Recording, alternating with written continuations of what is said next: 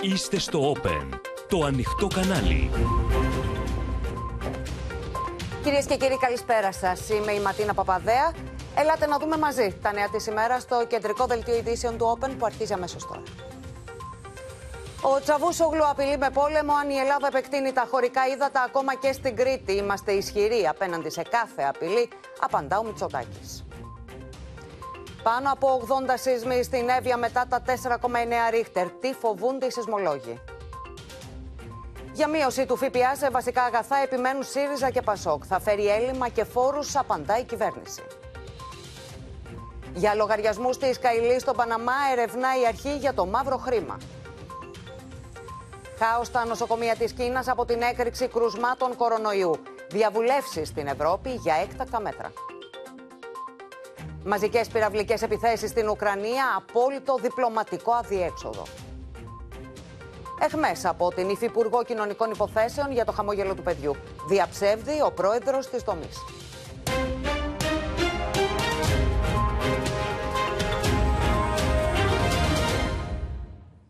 Ένα ακόμα βήμα για την κλιμάκωση της έντασης έκανε κυρίες και κύριοι Άγκυρα με τον Τούρκο Υπουργό Εξωτερικών Τσαβούσογλου να απειλεί ευθέως με πόλεμο αν η Ελλάδα επεκτείνει έστω και κατά ένα μίλι τα χωρικά της ύδατα, όχι μόνο στο Αιγαίο αλλά και στην Κρήτη. Άμεση ήταν η απάντηση του Κυριάκου Μητσοτάκη, ο οποίος από την 115 πτέρυγα μάχη στην Κρήτη διεμήνυσε ότι η Ελλάδα είναι ισχυρή απέναντι σε κάθε απειλή. Ευθεία απειλή πολέμου κατά της Ελλάδας εκτόξευσε ο Υπουργός Εξωτερικών της Τουρκίας με Βλουτσαβούσογλου, προειδοποιώντας την Αθήνα να μην προχωρήσει σε επέκταση των ελληνικών χωρικών υδάτων, όχι μόνο στο Αιγαίο, αλλά και στην Κρήτη. Son günlerde Yunan basınında özellikle Girit'in çevresinde karasularının 12 mile çıkarılacağına dair haberler var. Bizim bu konudaki tutumumuz son derece nettir. Değil 12, Ege'de 1 mil dahi karasuyu genişlemesine izin veremeyiz. Meclisimizin bu konuda 1995 yılında aldığı karar nettir ve halen geçerlidir. Η Ελλάδα είναι πανίσχυρη απέναντι σε οποιαδήποτε απειλή, απάντησε στο Κάσος Μπέλη Τσαβούσογλου ο Κυριάκος Μητσοτάκης, που επισκέφθηκε την 115 πτέρυγα μάχη στην Κρήτη και την 343 μοίρα των εξυγχρονισμένων F-16 Viper. Πόσες ώρες περίπου πια το, το χρόνο θα λέγατε ότι βάζετε κατά μέσο όρο εκεί 120. Έχουμε ενισχύσει την αποτρεπτική μας δυνατότητα σε τέτοιο βαθμό που να μην αισθανόμαστε απειλή από κανέναν. Eγκαταλείποντα κάθε ίχνος διπλωματικής γλώσσας, ο Τσαβούσογλου απείλησε την Ελλάδα με καταστροφή. Buradan Yunanistan'ı bir kere daha uyarmak isterim. Arkana almaya e, çalıştıklarına güvenerek sahte kahramanlık peşinde koşma. Maceraya atılma, bunun sonunun kötü olacağını sen de çok iyi biliyorsun. Το να απειλείς με χρήση βίας επειδή δεν σου αρέσουν οι κανόνες παραπέμπει σε άλλους αιώνες και σίγουρα όχι στον 21ο. Είναι δε απορίας άξιο απειλών να απαιτεί ταυτόχρονα από τον αμυνόμενο να αποστερηθεί τα νόμιμο μέσα προστασίας της κυριαρχίας του. Και η Τουρκία καλά θα κάνει να καταλάβει ότι δεν μπορεί να φέρεται ως ο περιφερειακός ταραξίας. Το περιφερειακό bullying δεν περνάει σε καμία χώρα της Ανατολικής Μεσογείου. Στην Τουρκία, στρατιωτικοί αναλυτές εμφανίζονται βέβαιοι ότι η Άγκυρα θα αμφισβητήσει έμπρακτα ενδεχόμενη επέκταση των ελληνικών χωρικών υδάτων. Önce ne olacak? Önce biz denize çıkacağız. O denize çıkacak. E, gerilim ortaya koyacak. Belki bir çatışmaya sebep verecek ve çatışmanın zaten baş göstermesi doğrudan doğruya bir savaşa giden Peki. süreci tetikleyecek. Οι ελληνικές ένοπλες δυνάμεις και ιδιαίτερα εδώ στον Εύρο στρατός Ξηράς είναι παντού για να προασπίζουν την εθνική ανεξαρτησία Με την Τουρκία λοιπόν ε, εκτοξεύει την πιο ξεκάθαρη απειλή. Πάμε να τα δούμε όλα με τη βοήθεια της Μαρία Ζαχαράκη στην Κωνσταντινούπολη. Κοντά μας και η Αλεξία Τασούλη. Καλησπέρα και στις δύο. Και Αλεξία, να ξεκινήσουμε με σένα. Πόσο έτοιμη είναι η Ελλάδα; Υπάρχει σχέδιο για επέκταση των χωρικών υδάτων νότια της Κρήτης; Ματίνα, καταρχήν να πούμε ότι σήμερα πλέον η ρητορική της Τουρκίας έχει ένα νέο στοιχείο. Οι απειλές δεν αφορούν μόνο στο Αιγαίο, οι απειλές πολέμου, αλλά επεκτείνονται και στην Κρήτη. Ο κύριος Τσαβούσογλου σήμερα το είπε ξεκάθαρα, το είπε έμεσα, αλλά χωρίς να ερωτηθεί, ότι δεν θα επιτρέψουν στην Ελλάδα να επεκτείνει ούτε ένα μίλι τα χωρικά της ύδατα. Τώρα, η κυβέρνηση όμως προετοιμάζεται γι' αυτό, προετοιμάζεται τεχνικά, προετοιμάζεται διπλωματικά, προετοιμάζεται πολιτικά πραγματικά και θα το πράξει όποτε κρίνει σκόπιμο, χωρίς να λάβει υπόψη ούτε τη δυσφορία της Λιβύης, αλλά ούτε και τη δυσφορία της Τουρκίας. Πολύ περισσότερο, Ματίνα, που οι δύο αυτές χώρες κατέθεσαν και κοινή επιστολή στον ε, ΟΗΕ. Η επιστολή αυτή, μάλιστα και σήμερα, ε, κατατέθηκε και ως επίσημο έγγραφο στον ΟΗΕ, αναρτήθηκε στην επίσημη ιστοσελίδα και στην ε, επιστολή αυτή κατηγορούν την Ελλάδα ότι έχει επεκτατικές βλέψει. Ε, Ασφαλώς η Ελλάδα όμως λειτουργεί, Ματίνα, με βάση μόνο γνώμονο το διεθνές δίκαιο. Μάλιστα. Η Ελλάδα δεν αλλάζει σχεδιασμούς. Αλεξία, μένεις μαζί μας. Τώρα, ερχόμαστε σε σένα, Μαρία Ζαχαράκη. Η Τουρκία βάλει κατά πάντων με τον Τσαβούσογλου σε νέο παραλήρημα. Πρώτα απ' όλα, ο Τούρκος Υπουργός Εξωτερικών Ματίνα έφερε πάλι στο προσκήνιο το Κάζο Μπέλι. Έτσι. Μόνο που τώρα πια η Άγκυρα το επεκτείνει και στην Κρήτη. Αυτό το αφήνει λοιπόν πρώτη φορά επισήμως να εννοηθεί. Ότι δηλαδή το Κάζους Μπέλι δεν ισχύει μόνο για τα νησιά απέναντι στην Τουρκία, αλλά και για την Κρήτη που βρίσκεται μακριά από τις ακτές της Τουρκίας. Τώρα, αν πράγματι το εννοεί βέβαια ο Τσαβούσογλου, σημαίνει ότι πρόκειται για καινούργια εξέλιξη Ματίνα και αναβάθμιση της απειλής του πολέμου. Για τους Τούρκους βέβαια να πούμε ότι η επέκταση των χωρικών υδάτων είναι η κόκκινη γραμμή. Είναι αυτό που φοβούνται περισσότερο και θέλουν να αποτρέψουν. Δεν φοβούνται δηλαδή το στρατό στα νησιά παρόλο που αυτό προβάλλουν τους τελευταίους μήνες. Αυτό είναι απλά ένα επιχείρημα για να βάλουν φρένο στην όποια επέκταση ας πούμε η Ελλάδα κάνει στα, στα λάσιες ζώνες στο Αιγαίο. Ούτε βέβαια τους απασχολεί τόσο πολύ η επέκταση των χωρικών υδάτων στην Κρήτη. Αλλά ο Τσαβούσογλου σήμερα τι επιχείρησε να κάνει; Θέλει να λειτουργήσει προληπτικά γιατί θεωρεί ότι αν δεν αντιδράσουν πρώτα εκεί, δηλαδή στην, στην Κρήτη, η Ελλάδα θα προχωρήσει σε επέκταση των, ε, των χωρικών υδάτων και στα νησιά του Αιγαίου. Γι' αυτό λοιπόν σήμερα ο Μευλού Τσαβούσογλου έβγαλε αυτό το σκληρό και αυτό το αυστηρό του απέναντι στην Ελλάδα ύφος, παρόλο που τίποτα τέτοιο δεν έχει ανακοινωθεί από την Αθήνα. Απάντησε μόνο σε μία συζήτηση που γίνεται στον ελληνικό τύπο για αυτό το θέμα των χωρικών υδάτων, για να προλάβει ουσιαστικά την όποια εξέλιξη και να το πούμε και αλλιώς για να φοβερήσει και να αποτρέψει ένα τέτοιο βήμα, ένα τέτοιο ενδεχόμενο πριν γίνει, όπως τουλάχιστον η Τουρκία θεωρεί όπως και για το τουρκολιβικό μνημόνιο. Το χαρακτήρισε λοιπόν σημαντικό επίτευγμα σήμερα ο Τσαβούσογλου περνώντας εμέσως το μήνυμα ότι η Τουρκία στην περιοχή εκείνη μεταξύ δηλαδή Κρήτης και Λιβύης είναι η προστάτηδα χώρα. Μηνύματα βέβαια πέρασε σήμερα και προς την Ευρωπαϊκή Ένωση και προς τις Ηνωμένες Πολιτείες. Είπε ότι υπάρχει στρατηγική τύφλωση και στις δύο αυτές ε, ε, και, στους δύο, και στις χώρες και στους οργανισμούς γιατί τους έχει κυριεύσει αυτή η στρατηγική ε, τύπλωση εξαιτίας της Ελλάδας. Αυτά λοιπόν σήμερα προέβαλε ως καινούρια, θα λέγαμε, ο Τούρκος Υπουργός Εξωτερικών όσον αφορά την Κρήτη και για αυτό το σκοπό ουσιαστικά για προληπτικό σκοπό και αποτρεπτικό ήταν αυτά που είπε και το ύφος που πήρε. Συνεχίζοντας τις βολές κατά πάντων και κυρίως κατά της Ελλάδας. Μαρία Ζαχαράκη, να σε ευχαριστήσουμε πολύ. Σε αυτές ε, τις συνθήκες, τώρα ιδιαίτερη σημασία αποκτά μια πρωτοβουλία με ισχυρό συμβολισμό. Δήμαρχοι μεγάλων ευρωπαϊκών πόλεων συμμετείχαν σε συνέδριο με οικοδεσπότη το Δήμαρχο Κωνσταντινούπολη, σε κρέμι Μάμογλου, μόλις λίγες ημέρες μετά τη δικαστική απόφαση με την οποία απειλείται με φυλάκιση αλλά και με στέρηση των πολιτικών του δικαιωμάτων. Ανάμεσά τους και ο Δήμαρχος Αθηναίων Κώστας Μπακογιάννης. Ισχυρό μήνυμα απόλυτη στήριξης εξέπεμψαν προς το πρόσωπο του Εκρέμι Μάμογλου οι δήμαρχοι που συμμετείχαν στη Διεθνή Συνάντηση Αλληλεγγύης στην Κωνσταντινούπολη. Ανάμεσά τους και ο Δήμαρχος Αθηναίων Κώστας Μπακογιάννης, λίγες ημέρες μετά την καταδίκη του Τούρκου ομολόγου του σε φυλάκιση 2,5 ετών και τη στέρηση των πολιτικών δικαιωμάτων του βασικού αντιπάλου του Ερντογάν, έξι μήνες πριν από τις κρίσιμες προεδρικές εκλογές στην Τουρκία. Hukuk görünümlü darbe girişimi adalet duygusunu yitirmemiş milyonları çok geniş ve çok güçlü bir platformda bir kez daha güçlü bir biçimde birleştirdi. Η προσχηματική πολιτική εξουδετερώση του Εκρέμι Μάμογλου δεν ωφελεί κανέναν, επεσήμανε ο Κώστας Μπακογιάννης. Στεκόμαστε δίπλα στο πλευρό του ΕΚΡΕΜ. Στεκόμαστε με το λαό της Κωνσταντινούπολης. Στεκόμαστε στη σωστή πλευρά της ιστορίας. Έχω εμπιστοσύνη στην αμερόληπτη κρίση του δικαστηρίου στη διαδικασία έφεσης. Και έχω πίστη στο πολιτικό σθένος του ΕΚΡΕΜ. Τον Ερντογάν φωτογράφησε ως υπέτειο για το δικαστικό πραξικόπημα σε βάρο του ο Δήμαρχο Κωνσταντινούπολη. 21. yüzyıla ait değilmiş gibi duran demokrasi ve adalet gibi değerleri hiçe sayan liderleri görüyoruz. Hakikat ötesi dönemde yalanlarla adaleti dejenere etmek ve yargıyı muhalefete karşı silah olarak kullanmak gibi.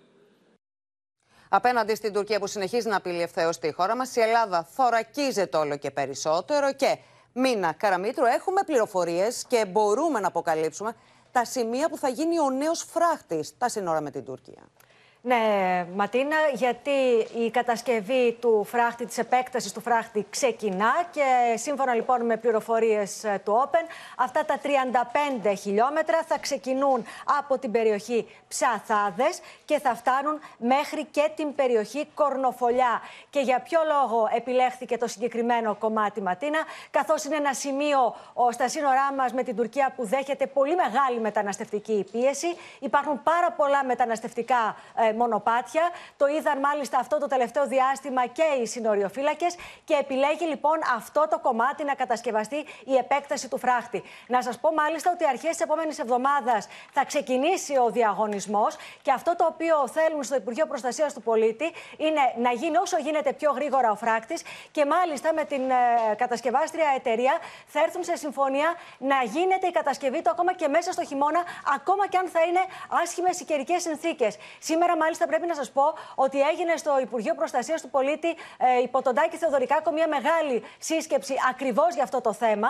Τέθηκαν εκεί όλες οι λεπτομέρειες με βασική προπόθεση, όπως είπαν, είναι ε, να ξεκαθαρίσουν στην κατασκευάστρια εταιρεία ότι θα πρέπει να τηρηθούν αυστηρά τα χρονοδιαγράφματα και μέχρι την αρχή της Άνοιξης η επέκταση αυτή του φράχτη να έχει ολοκληρωθεί. Συνεχίζεται λοιπόν με γοργούς ε, ρυθμούς. Ε, Μήνα, να σε ευχαριστήσουμε πολύ και Αλεξία Τασούλη, ερχόμαστε ξανά σε σένα για να δούμε τι συνέβη με τον Υπουργό Εξωτερικών στο Άγιον Όρος. Ναι, αυτή η επίσκεψη του Υπουργού Εξωτερικών στο Άγιο Όρος ε, Ματίνα ήταν ε, επεισοδιακή από την αρχή. Ε, καταρχήν, το Σινούκ που τον ε, μετέφερε χθες το πρωί δυσκολεύτηκε να προσγειωθεί λόγω των κακών καιρικών συνθήκων. Προσγειώθηκε με την ε, Τρίτη χθες το πρωί. Σήμερα ο κύριος Δένδια σηκώθηκε πολύ νωρίς για να παραστεί στην ε, θεία λειτουργία. Κάποια στιγμή αισθάνθηκε αδιαθεσία. Λιποθύμησε από την πτώση, προκάλεσε δύο αμυχέ στο πρόσωπο. Αναγκάστηκε να διακόψει την σημαντική σημαντική επίσκεψή του στο Άγιο Όρος. Επέστρεψε στην Αθήνα, επέστρεψε μάλιστα και στο γραφείο του και είναι καλά στην υγεία του. Μάλιστα. Αλεξία, σε ευχαριστούμε πολύ. Θα σε συναντήσουμε και στη συνέχεια του δελτίου μας. Τώρα, αλλάζουμε θέμα κυρίες και κύριοι. Δεκάδες, πάνω από 80 μετασυσμοί έχουν καταγραφεί μετά τα 4,9 ρίχτερ που ταρακούνησαν χθες το μεσημέρι την Εύβοια, με το σεισμό να γίνεται ιδιαίτερα αισθητός και στην Αττική. Ανήσυχη νύχτα πέρασαν οι κάτοικοι στην ευρύτερη περιοχή των ψαχνών, ενώ οι σεισμολόγοι αναφέρουν ότι είναι νωρίς ακόμα να αποφανθούν ότι είναι ο κύριος σεισμός. Το μεσημέρι συνεδρίασε εκ νέου η Επιτροπή Εκτίμησης Σεισμικού Κινδύνου. Εργαζόμενοι και πελάτες σε καφετέρια των ψαχνών βγαίνουν τρέχοντας στο δρόμο, τρομοκρατημένοι από το σεισμό των 4,9 βαθμών που σημειώθηκε το μεσημέρι της Τετάρτης. Οι κάτοικοι στην τριάδα της Εύβοιας είναι ιδιαίτερα αναστατωμένοι από την ισχυρή σεισμική δόνηση που έπληξε σπίτια και επιχειρήσεις, αφού βρίσκονται μόλις ένα χιλιόμετρο από το επίκεντρο του σεισμού. Κουνήθηκε ο τόπος, σπάσανε κάποια ποτήρια, ρογμές εδώ, ο τείχος έσπασε. Γενικά φοβηθήκαμε πάρα πολύ, ανησυχήσαμε και αυτά, βγήκαμε έξω. Από το πρωί, κλιμάκιο του Υπουργείου Υποδομών καταγράφει τι ζημιέ σε κτίρια του Δήμου Δυρφίων Μεσαπίων. Πάνω από 15 σπίτια έχουν υποστεί ζημιές, εκ των οποίων δύο χαρακτηρίστηκαν κίτρινα στην κοινότητα Τριάδα. Ήταν ε, τρομακτικό, δεν, ε, δεν περιγράφεται. Ε, έχουμε ζήσει και παλιότερα σεισμούς με το συγκεκριμένο ρήγμα, αλλά ήταν κάτι εντελώς διαφορετικό. Οι ζημιές έχουν υποστεί τέσσερα σπίτια στα ψαχνά και ένα στην κοινότητα Κυπαρίσι, ενώ έσπασαν τζαμαρίες σε δύο καταστήματα.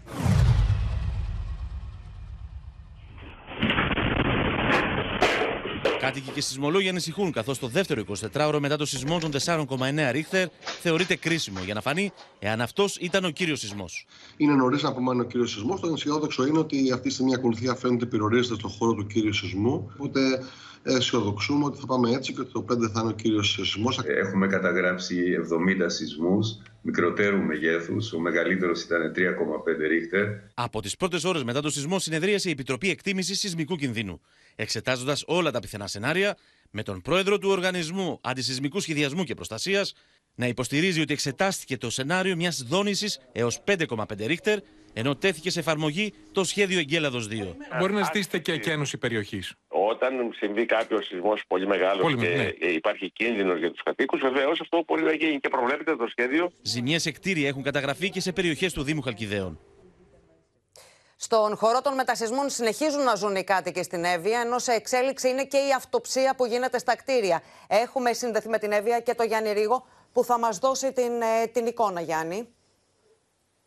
Να ξεκινήσουμε πρώτα, Ματίνα, από την Επιτροπή Σεισμικού Κινδύνου που συνεδρίασε σήμερα για δεύτερη φορά εδώ στην ευρύτερη ε, περιοχή για τα νεότερα σχετικά με την ε, έντονη σεισμική δραστηριότητα στην ε, Εύβοια. Ε, Συνολικά, λοιπόν, έχουν γίνει πάνω από 100 μετασυσμοί εδώ στην ευρύτερη περιοχή ε, με μεγαλύτερο τα 3,5 ρίχτερ. Τώρα, σύμφωνα με τα πορίσματα, η διάσταση της σεισμικής ακολουθίας είναι συμβατή με το μέγεθος του μεγαλύτερου σεισμού και τα μεγέθη των μετασυσμών είναι σχετικά, ε, σχετικά μικρά. Επομένως, δεν ε, μπορεί να αποκλειστεί και η πιθανότητα εκδήλωσης κάποιου ισχυρού μετασυσμού. Στην έκθεση λοιπόν που έχουν συντάξει τα μέλη της Επιτροπής, αναφέρεται πως η περιοχή εδώ δεν φαίνεται ότι μπορεί να δώσει μεγαλύτερο σεισμό. Ωστόσο, υπάρχει μια συγκεκριμένη ζώνη που μοιάζει επικίνδυνη και ικανή να δώσει σεισμό μεγαλύτερο των 4,9 ε, ρίχτερ. Ε, Βεβαίως, οι ειδικοί συστήνουν στους πολίτες να είναι ιδιαίτερα προσεκτικοί, ειδικά στα σπίτια που έχουν υποστεί ε, ζημιές. Εμείς βρισκόμαστε σε ένα από αυτά εδώ στην ε, περιοχή και βλέπετε πως ε, ένας κεντρικός ε, τείχος έχει υποστεί ρογμές, έχουν σπάσει τα πλακάκια και μάλιστα έχει κρυθεί κίτρινο, ακατάλληλο δηλαδή να κατοικηθεί και η συγκεκριμένη οικογένεια δεν μπορεί να μείνει σήμερα εδώ λόγω αυτής της δομής και των μετασυσμών που ε, ακολουθούν ε, Ματίνα. Βλέπετε, είναι ο κεντρικός τείχο του συγκεκριμένου σπιτιού που έχει υποστεί ε, μεγάλη ζημιά λόγω της ρογμή και έχει κρυθεί ακατάλληλο. Μάλιστα. Γιάννη, να σε ευχαριστήσουμε πολύ. Τώρα, κυρίες και κύριοι, μπαίνουμε στο δεύτερο 24ωρο. Κοντά μας έχουμε τον κύριο Κώστα Παπαζάχο, καθηγητή σεισμολογίας. Ε, καλησπέρα σας, κύριε Παπαζάχο. Σας ευχαριστούμε πολύ. Ε, θα ήθελα να σας ρωτήσω, με όλα αυτά που ακούσαμε, αμ, ε, συνεδρίαση Επιτροπής Σεισμικού Κινδύνου, περιμένουμε μεγαλύτερο σεισμό; Ήταν ο κύριος σεισμός στα 4,9 ρίχτερ; Καταρχήν να πούμε ότι οι επιτροπές του, του κράτους και οι επιτροπέ, επιστημονικέ επιτροπές συνεδριάζουν όποτε απαιτείται. Δεν είναι κάτι περίεργο. Δηλαδή, έχει συνεδριάσει η Επιτροπή πάρα πολλές φορές. Κάθε φορά που γίνεται ένας χειροσυμό, συνεδριάζει, ξανασυνεδριάζει για να εκτιμήσει τα δεδομένα. Δεν είναι κάτι περίεργο δηλαδή, που συνεδριάζει η Επιτροπή. Όσον αφορά το 4,9 ρίχτα και αν είναι ο κύριος σεισμός, όσο περνάνε οι μέρες, τόσο πιο σίγουροι είμαστε από τα εξής δύο στοιχεία. Παρόλο που η ξεκινή ζώνη αυτή είναι πολύ μεγάλη, ξεκινάει από τον Ευωικό, από εκεί που έγινε η ακολουθία του 2003 και συνεχίζει προς την περιοχή των Ψαχνών και πιο ανατολικά, το κομμάτι που έχει ενεργοποιηθεί είναι ένα σχετικά μικρό κομμάτι, γύρω στα 3-4 χιλιόμετρα. Δεν έχει κάποια ανώμαλη εξέλιξη ακολουθία, δεν έχει κάποιε εξάρσει. Δεν φαίνεται να εκτείνεται σε μεγαλύτερο όγκο και αυτό μας δημιουργεί μια αισιοδοξία ότι το πιο πιθανό σενάριο, αυτό που να είναι ο κύριος σεισμός, θα είναι και το τελικό. Δεν μπορεί να αποκλειστεί ακόμα, μπορεί να έχουμε μια ανώμαλη εξέλιξη αύριο, αλλά τα, τα στοιχεία μέχρι τώρα, στην πρώτη μια μισή μέρα, μία μέρα και κάτι, είναι σχετικά αισιόδοξα. Καταλαβαίνω, Αυτό όμως χρησιμοποιείτε κι εσείς τη λέξη αισιοδοξία, όχι βεβαιότητα. Έχουμε δεν υπάρχει ρωτήσει. βεβαιότητα για- για- δεν υπάρχει βεβαιότητα γιατί Ατλίων είναι μια μεγάλη ζώνη. Είναι ένα μεγάλο μήκος και το μήκος αυτό μπορεί να δώσει και ένα σημαντικότερο σεισμό. Το σίγουρο όμως είναι ότι Ναι. αυτή η ακολουθία μέχρι τώρα είναι πολύ υποτονική. Δεν πρέπει να νομίσουν οι κάτοικοι ότι θα πάνε έτσι τις επόμενες ημέρες. Γι' αυτό, όπως αναφέρετε, κύριε Παπαζάχο, και στην ανακοίνωση, α, και οι κάτοικοι πρέπει να παραμείνουν σε επιφυλακή. Ακριβώς γιατί η Παρσά δείχνει τώρα ένα κτίριο το οποίο είναι χτυπημένο. Ε, δεν, θα μπορεί, ο κα- δεν πρέπει κάποιοι οι κάτοικοι να περνάνε από εκεί μπροστά από κτίρια ρηπομένα. Θυμίζω ότι Σάμο τα παιδάκια σκοτώθηκαν από ένα τείχο το οποίο έπεσε. Ε, δεν χρειάζεται να πέσει ένα σπίτι πάνω μας, μπορεί να πέσει και δίπλα μας. Δεν χρειάζεται να περνάμε μέσα από χαλάζωνα, μέσα από ρηπομένα κτίρια, μέσα από ασυντήρητα κτίρια, να αποφύγουν κτίρια προφανώς τα οποία έχουν χτυπηθεί. Αλλά λέμε ότι πρέπει να παραμείνουν σε εγρήγορση. Και όλα τα βασικά μέτρα προστασίας βαριά αντικείμενα, ψηλά στερέωση αντικειμένων κτλ. Να συνεχίσουν να παίρνουν, μην χαλαρώσουν, γιατί ακριβώς Είναι οι μπορεί γνωστοί αύριο το βράδυ, μπορεί σε κανόνες δύο ώρες να γίνει τα 4,5 και να γίνει ένας ισχυρό δασμός, να έχουμε ανατροπές και να έχουμε τραυμα... τραυματισμούς στην Αυτό καλύτερη ήθελα να περίπτωση. σας ρωτήσω, κύριε Παπαζάχο. Αν δεχτούμε, λοιπόν, αν επιβεβαιωθεί ότι ήταν ο κύριος ε, σεισμός, πόσα ρίχτερ θα πρέπει να περιμένουμε έναν δυνατό μετασυσμό. Ένας, ε, η, γενικά ένας σεισμό τάξη του 5 έχει μετασυσμού τυπικούς μέχρι 4,5 μπορεί και μεγαλύτερους, μπορεί και λίγο μικρότερους, αλλά αυτό το μεγέθους. Και τέτοιοι σεισμοί, ανάλογα με το κομμάτι που θα γίνουν της, ε, του ρήματος, μπορεί να. Με συγχωρείτε, η γρήπη μας έχει σκοτώσει όλους. Μπορεί να επηρεάσει ε, ένα, ένα συγκεκριμένο οικισμό. Δηλαδή, έχουν συμβεί μικροί μετασυσμοί να γίνουν πιο κοντά σε κάποιο οικισμό και να δημιουργήσουν προβλήματα. Γι' αυτό και λέμε ότι ένας σεισμός 4,5 μπορεί να ακούγεται μικρός και είναι μικρός, αλλά οι κάτοικοι και θα τον νιώσουν πάρα πολύ έντονα και μπορεί να έχει επιπτώσεις ιδίως σε κτίρια που είναι κατευθυνμένα. Κύριε Παπαζάχο. Οι κάτοικοι ας μπουν στην ιστορία του ΑΣΠ και ας δουν τα βασικά μέτρα προστασίας. Ακριβώς. Αυτά που επαναλαμβάνετε και εσείς. Αυτά που λέτε τα σχολεία, ας τα εφαρμόσουν τώρα και στα έχουν στο μυαλό τους. Κύριε Παπαζάχο, έχουμε ρωτήσει, το καταλαβαίνω πολλές φορές, αλλά είναι πραγματικά αυτό που καίει όλους μας. Οι σεισμοί του τελευταίου διαστήματος α, μπορούν να προκαλέσουν διέγερση ρηγμάτων και στην Αττική; Είναι πάρα πολύ δύσκολο. Και αυτό είναι γιατί η σημεία αυτή είναι μικρή, είναι πεντάρια, είναι τη στιγμή που γίνονται 10 τέτοιες στον ελληνικό χώρο κάθε χρόνο είναι πολύ συνηθισμένη για τα δεδομένα του ελληνικού χώρου. Απλά τώρα τι συνέβη, συνέβη ότι και ιδίω σε αυτή η απόσταση είναι 30 με 50 χιλιόμετρα από την Αθήνα και έγιναν αισθητή στο Λεκανοπέδιο στο μεγαλύτερο φυσικά αστικό κέντρο της χώρας. Το πλεονέκτημα είναι ότι σε αυτή την απόσταση ακόμα και ένα δυσμενέστερο σενάριο, ας υποθέσουμε ότι πήγαμε στο χειρότερο σενάριο και γινόταν ένας σεισμός ισχυρός, ένας σεισμός μεγέθου 6. Δεν θα είχε καμία επίπτωση πέρα από την ενόχληση προφανώς στο Λεκανοπέδιο της Αττική. Το Λεκανοπέδιο δεν κινδυνεύει, είναι περιοχή χαμηλής σημικότητα, δεν έχουμε καμία ένδειξη για τη κάποιου είδου, ούτε κατά με δραστηριότητα. Α μην είμαστε υπερβολικοί. Α εστιάσουμε την προσοχή μας εκεί, στα ψαχνά που τώρα υπάρχει το πρόβλημα. Ακριβώς. Σας ευχαριστούμε πάρα πολύ, κύριε Παπαζάχο, για την παρουσία σας στο δελτίο μας. Στο πεδίο της οικονομίας τώρα και την αντιμετώπιση του πληθωρισμού μεταφέρεται η πολιτική αντιπαράθεση, καθώς τα κόμματα της αντιπολίτευσης καλούν την κυβέρνηση να προχωρήσει, όπως και η Ισπανία, στην κατάργηση του ΦΠΑ σε κάποια αναγκαία είδη. Η πολιτική σύγκρουση εξελίσσεται σε ένα τοπίο που είναι επί της ουσίας προεκλογικό, καθώς όλοι περιμένουν τις αποφάσεις του Πρωθυπουργού για τον χρόνο των εκλογών. Η κατάργηση του ΦΠΑ για βασικά είδη στην Ισπανία από τη σοσιαλιστική κυβέρνηση Σάντσεθ φούντωσε και πάλι στην Αθήνα τη συζήτηση για το πώς πρέπει να αντιμετωπιστεί η ακρίβεια. Η κυβέρνηση που δέχεται κριτική γιατί δεν προχωρά σε ανάλογα μέτρα, απαντά πως τα δημοσιονομικά περιθώρια της ελληνικής οικονομίας δεν είναι αντίστοιχα με της ισπανικής. Η Ισπανία έχει ένα χρέος το οποίο είναι της τάξης στο 112% του ΑΕΠ. Το δικό μας χρέος ήταν στο 194% της ΑΕΠ. Με απλά λόγια, τα 3,5 δις που θα λείπαν από την Ελλάδα, αν εφαρμόζαμε αυτού του είδους τα μέτρα, θα μας βάζανε σε πολύ μεγαλύτερες περιπέτειες.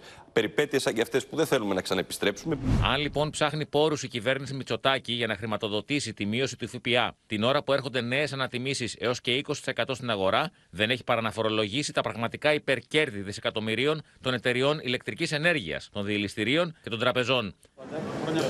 Σταθερές πολιτικές για τη μείωση των τιμών ζήτησε ο Νίκος Ανδρουλάκης, ρίχνοντας βέλη στον Πρωθυπουργό. Βαφτίζει λαϊκισμό τη μείωση του ΦΠΑ στα βασικά αγαθά.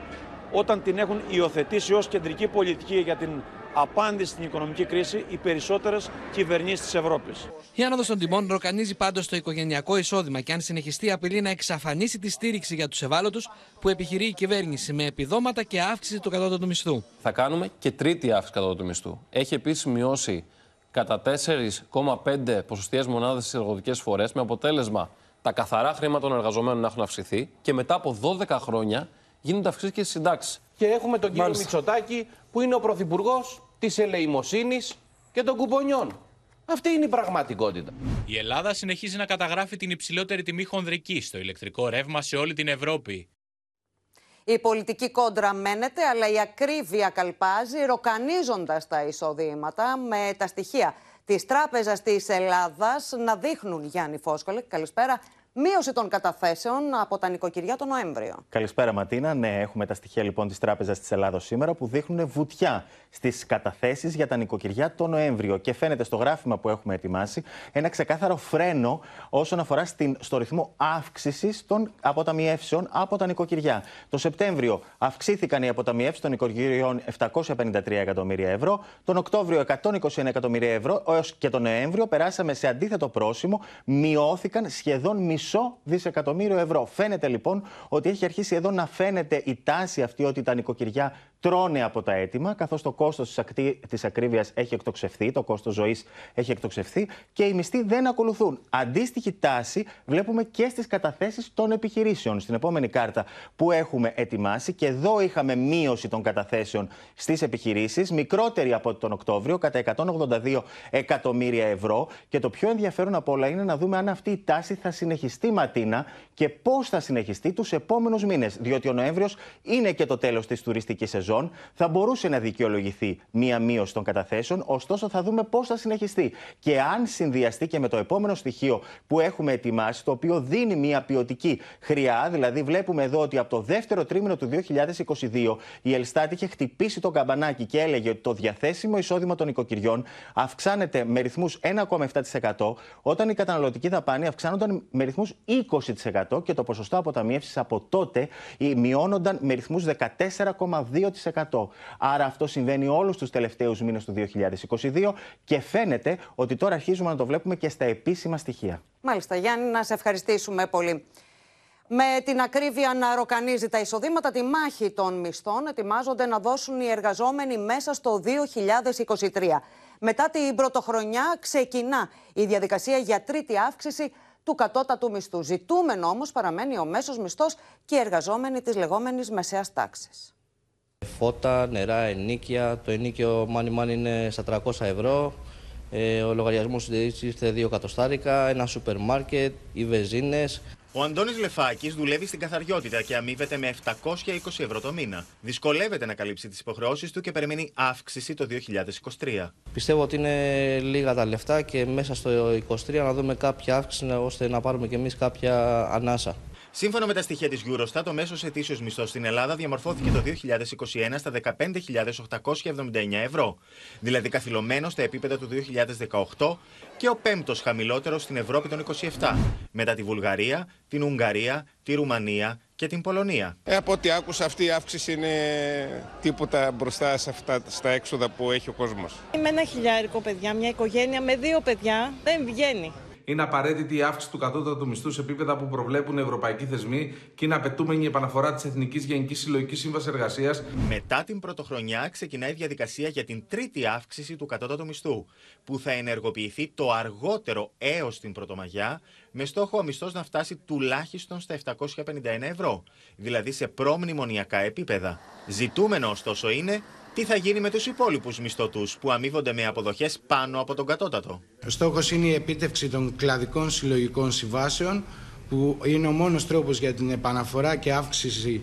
των μισθών. Το 2023 μπαίνει με τους εργαζόμενους να διεκδικούν ουσιαστικές αυξήσεις στους μισθούς, αφού δεν μπορούν να ανταπεξέλθουν στην καθημερινότητα λόγω ακρίβειας. Η Ελλάδα πάντως σήμερα για άλλη μια μέρα έχει με διαφορά το ακριβότερο ρεύμα στη χονδρική σε όλη την Ευρώπη με 248,24 ευρώ τη Μεγαβατόρα. Όταν στη Γαλλία η Μεγαβατόρα κοστίζει 31,53 ευρώ, στην Ισπανία 16,19, στην Πορτογαλία 16,19 και στην Ιταλία 205. Για μια τελευταία εξέλιξη επιστρέφουμε στην Αλεξία Τασούλη. Κοντά μας είναι και ο Χρήστος Τσιγουρής. Αλεξία, είχαμε παρέτηση του Γενικού Γραμματέα του Υπουργείου Εξωτερικών, Γιάννης Μερλή. Πράγματι, και πριν από λίγο συνομίλησα με τον ε, κύριο Σμυρλή. Μου είπε ότι παρετήθηκε προκειμένου να συμβάλλει στον προεκλογικό αγώνα της Νέας Δημοκρατίας. Έστειλε μάλιστα και σχετική επιστολή στον κύριο Δένδια.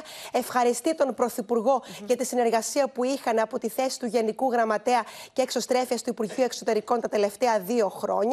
Από την πλευρά του, ο κύριος Δένδια, με μια λιτή και θεσμική ανακοίνωση, κάνει δεκτή την παρέτηση του κύριου Σμυρλή, στην οποία αναφέρει ε, ότι παρετήθηκε ο κύριος Σμυρλής για καθαρά προσωπικούς λόγους, Ματίνα. Μάλιστα, Αλεξία, σε ευχαριστούμε. Χριστό, τώρα ερχόμαστε σε σένα.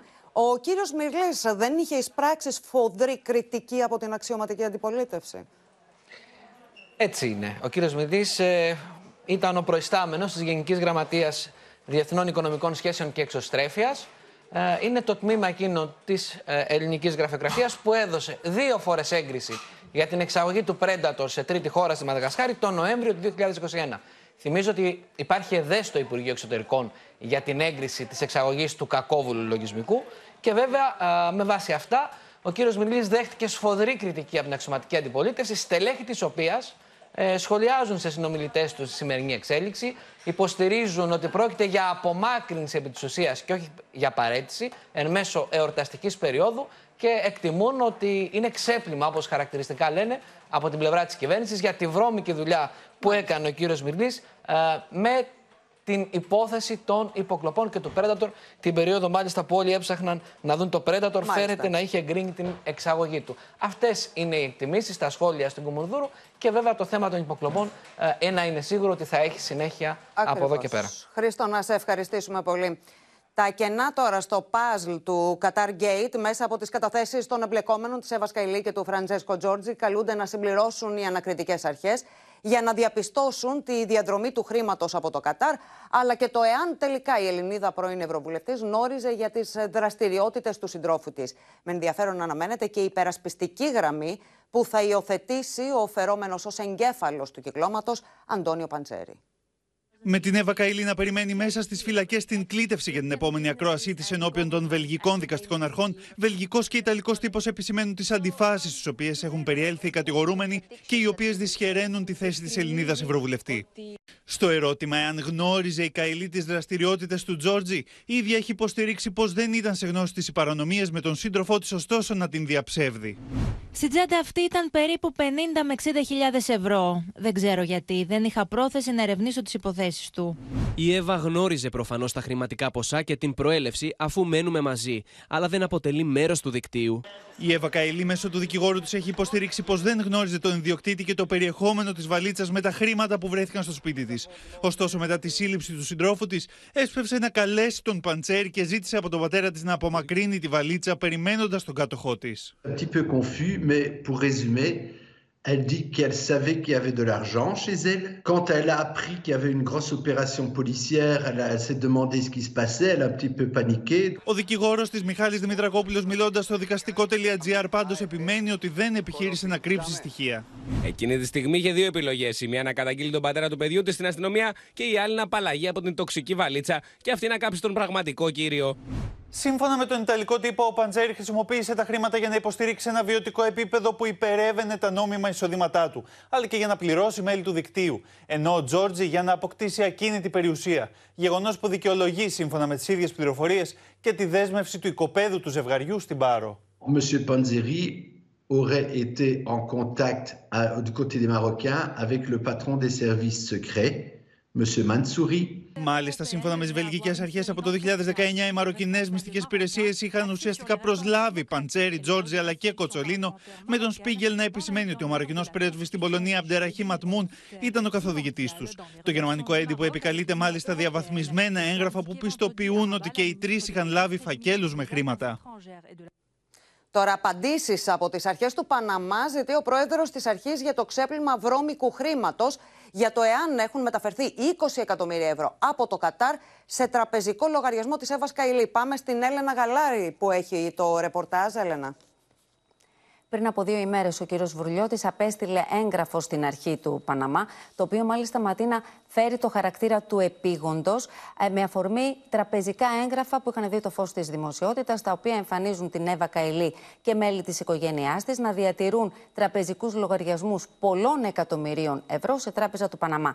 Αυτά τα χρήματα φέρονται να ε, ε, προέρχονται από κεντρική εταιρεία του Κατάρ. 20 εκατομμύρια ευρώ φέρονται να έχουν κατατεθεί σε λογαριασμό της κυρίας Καηλή.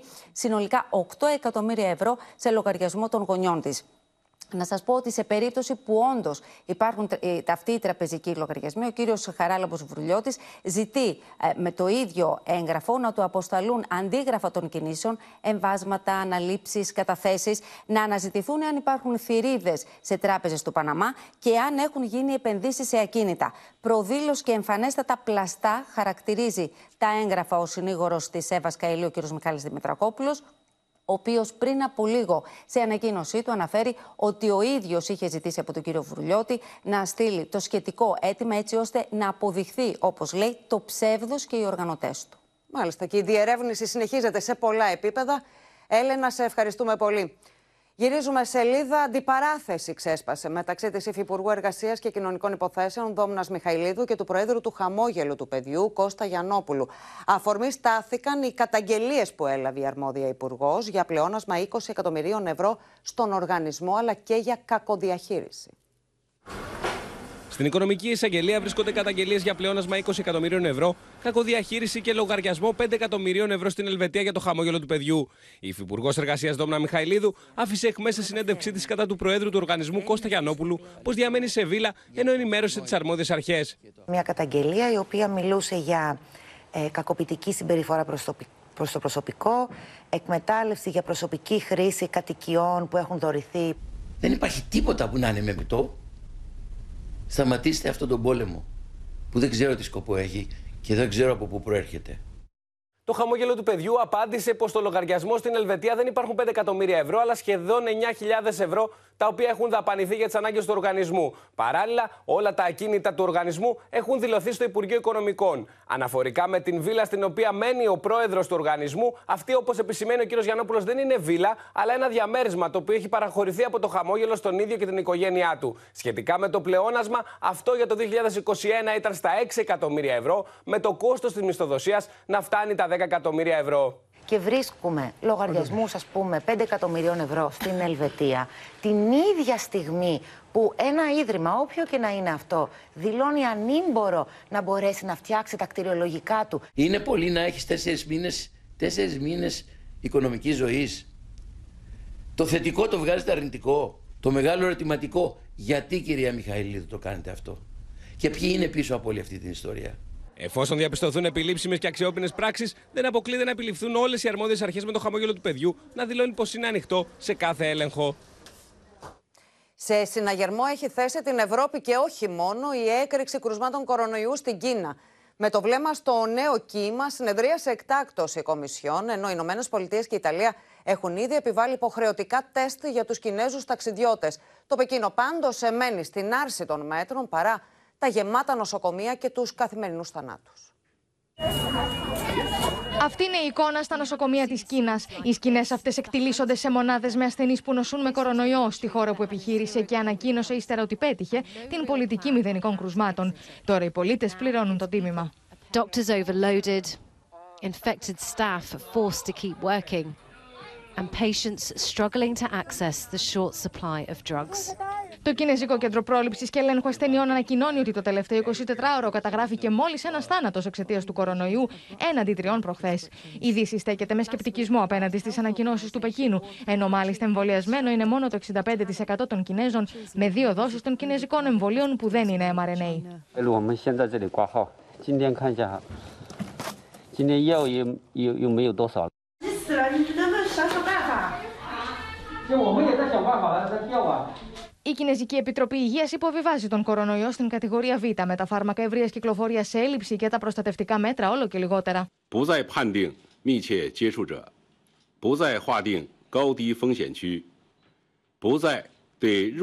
Η Ευρωπαϊκή Επιτροπή συνεδριάζει εκτάκτως με τα μάτια στραμμένα στην έξαρση κορονοϊού στην Κίνα, με την Ιταλία, τις Ηνωμένες Πολιτείες, την Ιαπωνία, την Ινδία, τη Μαλαισία και την Ταϊβάν να έχουν ήδη θεσπίσει υποχρεωτικά τεστ στους Κινέζους τουρίστες.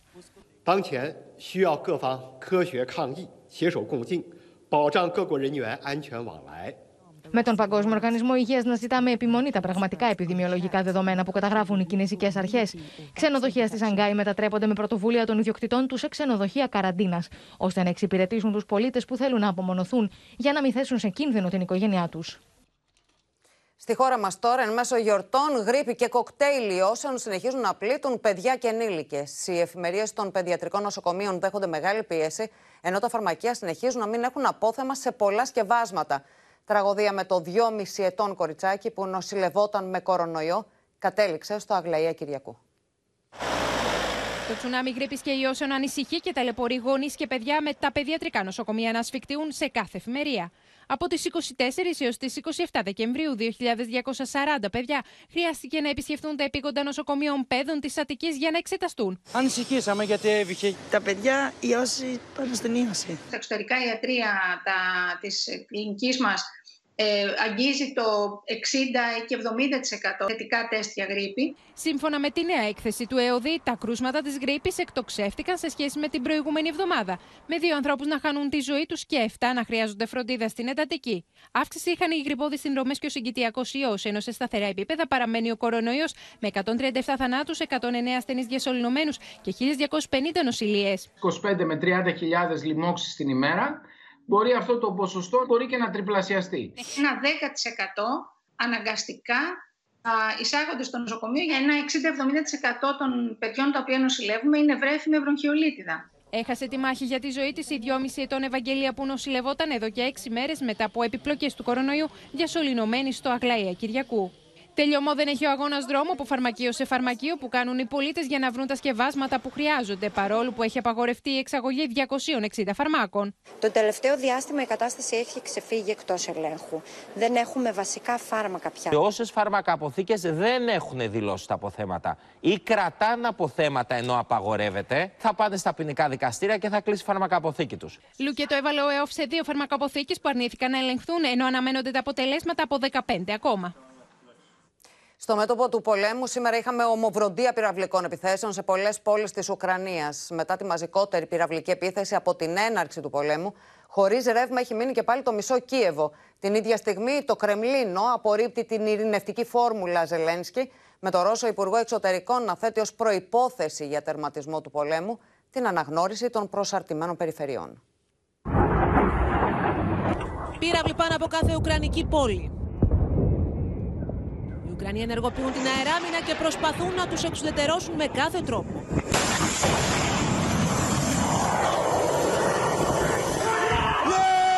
Втомлені просто від цього і Η επίθεση με πυράβλους αλλά και ντρόουν σε Κίεβο, Χάρκοβο, Λβίβ και Οδυσσό χαρακτηρίζεται από το σύμβουλο του Ζελένσκι ως η μαζικότερη από την αρχή του πολέμου με περισσότερα από 120 χτυπήματα. Το επιτελείο στρατού λίγε ώρε αργότερα ανακοίνωσε την εκτόξευση 69 πυράβλων, από του οποίου οι 54 καταρρίφθηκαν. Це терор, це терор українського народу, це геноцид українського народу. Нам б'ють по інфраструктурі, нам б'ють по звичайним домівкам.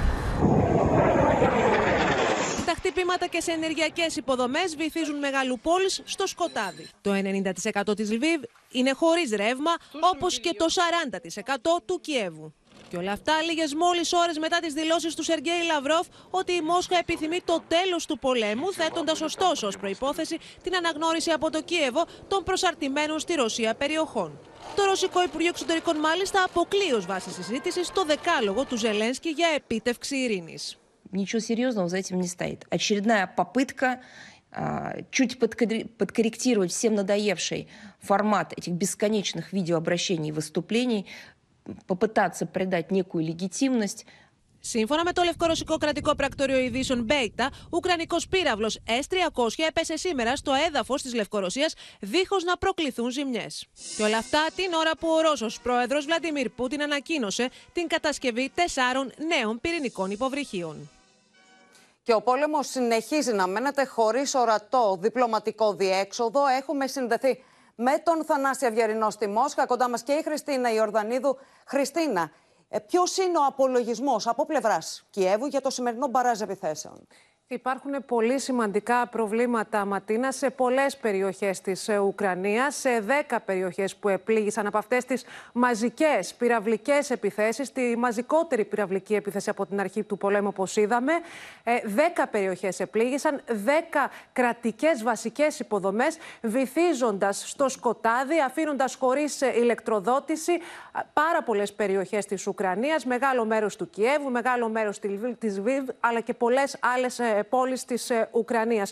Τώρα έχουμε μια πρώτη αντίδραση μετά τις ε, πυραυλικές επιθέσεις από τον επικεφαλής του γραφείου του Ζελέσκη, ο κύριος Αντρί Γέρμακ, ο οποίος υποστηρίζει στη συνέντευξή του ότι η Ουκρανία είναι έτοιμη να δώσει τέλος στον πόλεμο αυτό, αλλά με τους δικούς της όρους. Αυτό που επαναλαμβάνουν πάντα οι Ουκρανοί τα αναφέρουν ξανά το σχέδιο Ζελένσκι των 10 σημείων. Το, το ειρηνευτικό αυτό σχέδιο που το έχουμε ακούσει από τον ε, κύριο Ζελένσκι. Τώρα, το πολιτικό σε, ε, αναφέρει ότι στην πρόσφατη επίσκεψη του κυρίου Ζελένσκι στο Λευκό Οίκο ζήτησε από τον κύριο Μπάιντεν άρματα μάχης, πυράβλους αλλά και μαχητικά αεροσκάφη με τον Αμερικανό πρόεδρο ωστόσο, όπως αναφέρει το πολίτικο, να είναι ανένδοτος στα συγκεκριμένα ουκρανικά αιτήματα. Μάλιστα. Χριστίνα, να σε ευχαριστήσουμε πολύ. Τώρα, Θανάση, είδαμε και στο βίντεο που προηγήθηκε την επίδειξη ισχύως από πλευράς του Βλαντιμίρ Πούτιν για τα υποβρύχια που θα φέρουν πυρηνικές κεφαλές. Καλησπέρα και χρόνια πολλά από τη Μόσχα. Το Κρεμλίνο έστειλε ξανά μηνύματα στρατιωτικής ισχύως αλλά και οικονομικών αντοχών. Ο Βλαντίμιρ Πούτιν έδωσε το παρόν μέσω τηλεδιάσκεψης την καθέλκυση του έκτου πυρηνοκίνητου υποβρυχίου νέας γενιάς.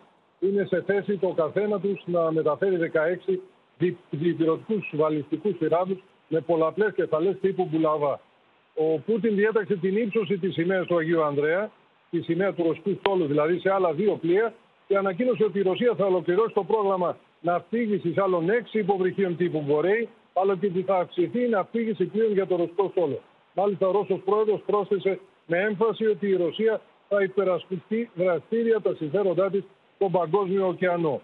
Νωρίτερα, ο Ρώσος Υπουργός Εξωτερικών, ο Σεργέη Λαυρός, είχε αποκαλύψει ότι η Μόσχα επικοινώνησε με την ελληνική κυβέρνηση και έλαβε διαβεβαιώσεις ότι η Αθήνα θυμάται τις δεσμεύσεις σχετικά με τα αντιεροπορικά συστήματα S-300, ότι δηλαδή έχουν παραχωρηθεί στην Ελλάδα χωρίς δικαίωμα να δοθούν σε τρίτες χώρες, δηλαδή ούτε στην Ουκρανία, χωρίς τη συγκατάθεση της Μόσχας. Στο μεταξύ, Θανάση, έχουμε αντίδραση της Λευκορωσίας για τον πύραυλο S-300 που έπεσε στο έδαφος της, στα σύνορα με την Ουκρανία.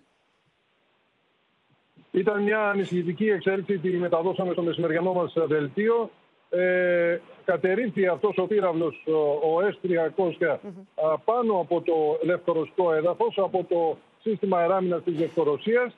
Ε, η Λευκορωσία κάλεσε τον Ουκρανό πρεσβευτή στο Μίλ, τον Ίγκορ Κιζίν, που έκανε αυστηρό διάγμα διαμαρτυρίας, καλώντας την Ουκρανική πλευρά να αναλάβει τις ευθύνες της και να βρεθούν οι υπεύθυνοι γιατί επαναλήφθη ένα περιστατικό που θυμίζει ε, εκείνη την ε, τρομερή νυχτερινή κρίση που είχαμε ζήσει με την πτώση πυράβλου στο έδαφος της Πολωνίας. Μάλιστα, Θανάση, σε ευχαριστούμε πολύ. Μένουμε κυρίες και κύριοι εκτός συνόρων στην επόμενη μέρα από τη φωνική χιονοθύελα του αιώνα που έπληξε τις Ηνωμένες Πολιτείες. Οι κάτοικοι της Δυτικής Ακτής μετρούν τις πληγές τους με τον αριθμό των θυμάτων να ανεβαίνει. Διαρκεί ο αγώνας δρόμου από τα σωστικά συνεργεία για να αποκατασταθούν οι ζημιές, με την εθνοφρουρά να πηγαίνει πόρτα-πόρτα στους κατοίκους της περιοχής. Αυτή είναι η εικόνα που άφησε στο πέρασμά της η χιονοθύελα του αιώνα στον Μπάφαλο της Νέας Υόρκης, εκεί όπου εντοπίστηκαν η μισή από τους 64 νεκρούς της κακοκαιρίας. Περίπου 75 εκχιονιστικά μηχανήματα δουλεύουν όλο το 24ωρο και φορτώνουν τόνους χιονιού σε 120 φορτηγά. Αστυνομικοί και μέλη της Εθνοφρουράς πηγαίνουν από σπίτι σε σπίτι για να ελέγξουν αν είναι ασφαλεί όλοι οι κάτοικοι. We've cleared about 70% of streets in the city of Buffalo after this historic storm. Today, our snow fleet, along with other crews, continue their work. Στην κομιτεία Oregon οι κάτοικοι μετρούν τις πληγές τους.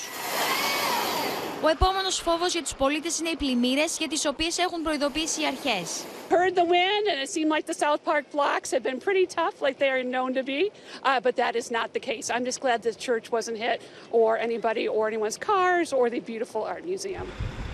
Στη λίμνη της Αριζόνας τρεις γονείς μικρών παιδιών ανασύρονται νεκροί. Η μηδενική ορατότητα εμποδίζει τα σωστικά συνεργεία να προσεγγίσουν εγκαίρως. Hypothermia sets in very quickly at that point. And if you're not a swimmer, it's that much more difficult. Σύμφωνα με τη Βρετανική Μετεωρολογική Υπηρεσία, ο κυκλώνας βόμβα, αν και εξασθενημένος, αναμένεται να μεταφερθεί στο Βρετανικό έδαφος με τη μορφή υγρασίας και θειολοδών ανέμων. Σημάδια αποκλιμάκωσης άρχισαν να διαφαίνονται στον επικίνδυνο γύρο έντασης μεταξύ Σερβίας και Κωσόβου κατόπιν παρέμβασης της Δύσης. Οι Σέρβοι συμφώνησαν να αποσύρουν σταδιακά τα οδοφράγματα που είχαν στήσει επί μέρες στο βόρειο τμήμα του Κωσόβου. Ο πρόεδρος της Σερβίας, Αλεξάνδρα Βόιτσι, ζήτησε από τους Σέρβους στο βόρειο τμήμα του Κωσόβου να αποσύρουν τα οδοφράγματα. To u prepodnevnim satima krenuti uklanjanje barikada. To nije jednostavno i to ne može za dva sata da bude gotovo. Ο Σέρβο πρόεδρο συναντήθηκε χθε το απόγευμα με του πολιτικού εκπροσώπου των Σέρβων του Κωσόβου, του οποίου και ενημέρωσε για το περιεχόμενο τη κοινή δήλωση Ευρωπαϊκή Ένωση και ΗΠΑ. Σερβία και Κόσοβο πρέπει να επιδείξουν αυτοσυγκράτηση και να αποφύγουν ενέργειε που θα οδηγήσουν σε κλιμάκωση τη ένταση. Στη συνάντηση αυτή, οι περισσότεροι εκπρόσωποι των Σέρβων τάχθηκαν κατά τη απόσυρση των δοφραγμάτων, επισημένοντας πως δεν έχουν καμία εμπιστοσύνη στην κυβέρνηση του Κωσόβου. Να Κωσόβου πόστο η πολιτική δημοκρατική πλουραλίζα. Zvanišni Beograd ne dozvoljava isto kod srpske zajednice na Kosovu. Οι Σέρβοι του Κωσόβου οι οποίοι αποκλείουν τους δρόμους εδώ και 19 μέρες, συμφώνησαν να αρχίσουν την άρση των δοφραγμάτων μετά τις πιέσεις των ΗΠΑ και της Ευρωπαϊκής Ένωσης, ούτως ώστε να αποκλιμακωθεί ένταση. Έντονη ήταν η αντίδραση του Πρωθυπουργού του Κωσόβου, Αλβιν Κούρτη, για την απόφαση να αποφυλακιστεί ο Σέρβος αστυνομικός, η κράτηση του οποίου προκάλεσε την κρίση. Η σύλληψη του Ντέγαν Πάντιτς, ο οποίος επιτέθηκε σε Κωσοβάρο αστυνομικό, οδήγησε σε διαμαρτυρίες Σέρβων του Κωσόβου, οι οποίοι έστησαν πολλά οδοφράγματα στο βόρειο τμήμα της χώρας. Σε άλλες ειδήσεις από τον κόσμο, ξεκινώντας από την πυρκαγιά σε ξενοδοχείο καζίνο στην Καμπότζη με τουλάχιστον 19 νεκρούς. Σε δραματικά βίντεο διακρίνονται ένικοι να πηδούν από το κτίριο για να σωθούν από τις φλόγε. Το πολυόροφο ξενοδοχείο στην πόλη Παουιπέτ στην Καμπότζη φλέγεται. Παγιδευμένοι ένικοι στο κτίριο, στο οποίο λειτουργεί και καζίνο, πηδούν από την οροφή για να γλιτώσουν. Δύο χάνουν τη ζωή τους πέφτοντας στο κενό. trapped and desperate, one of dozens of people trying to escape the fire in a casino. He uses bed sheets to try and drop to safety. Η πυρκαγιά ξέσπασε την ώρα που στο δημοφιλές καζίνο στα σύνορα με την Ταϊλάνδη διασκέδαζαν εκατοντάδες άνθρωποι. Οι φλόγες εξαπλώθηκαν αστραπιαίας στο κτίριο, όπου εργάζονταν 400 υπάλληλοι. Τουλάχιστον 19 είναι οι νεκροί. 70 είναι οι τραυματίες. Οι περισσότεροι από αυτούς μεταφέρθηκαν στα νοσοκομεία με εγκάβματα και αναπνευστικά προβλήματα. It took hours to get under control. An electrical fault is being blamed for sparking the flames. Πυροσβέστε ερευνούν σπιθαμή προς σπιθαμή όλους τους ορόφους και εκτιμούν πω ο αριθμός των θυμάτων θα αυξηθεί. Στη Νότια Κορέα, τούνελ σε υπέργειο αυτοκινητόδρομο στα περίχωρα της Σεούλ έχει τυλιχθεί στις φλόγες. Δεκάδες οδηγοί έχουν παγιδευτεί μέσα στα οχήματά τους την ώρα που η πυρκαγιά εξαπλώνεται με ταχύτητα. Τουλάχιστον πέντε άνθρωποι χάνουν τη ζωή τους, άλλοι 40 τραυματίζονται. Initial findings show the fire started after a bus and truck collided. Heavy traffic made it difficult for vehicles to escape as the inferno spread. Τοπικά μέσα ενημέρωσης μεταδίδουν πως η πυρκαγιά ξέσπασε στο τμήμα του αυτοκινητόδρομου, το οποίο καλύπτεται από ειδική ηχομονωτική κατασκευή, ώστε να προστατεύονται τα γειτονικά κτίρια από το θόρυβο της κυκλοφορίας των οχημάτων. Και στο σημείο αυτό ολοκληρώθηκε το κεντρικό δελτίο ειδήσεων. Μείνετε στο Open. Αμέσως μετά ακολουθεί η ξένη ταινία Μη με το ζόρι νούμερο 2 με τη Σάντρα Μπούλοκ. Κυρίες και κύριοι από όλους εμάς, καλό βράδυ.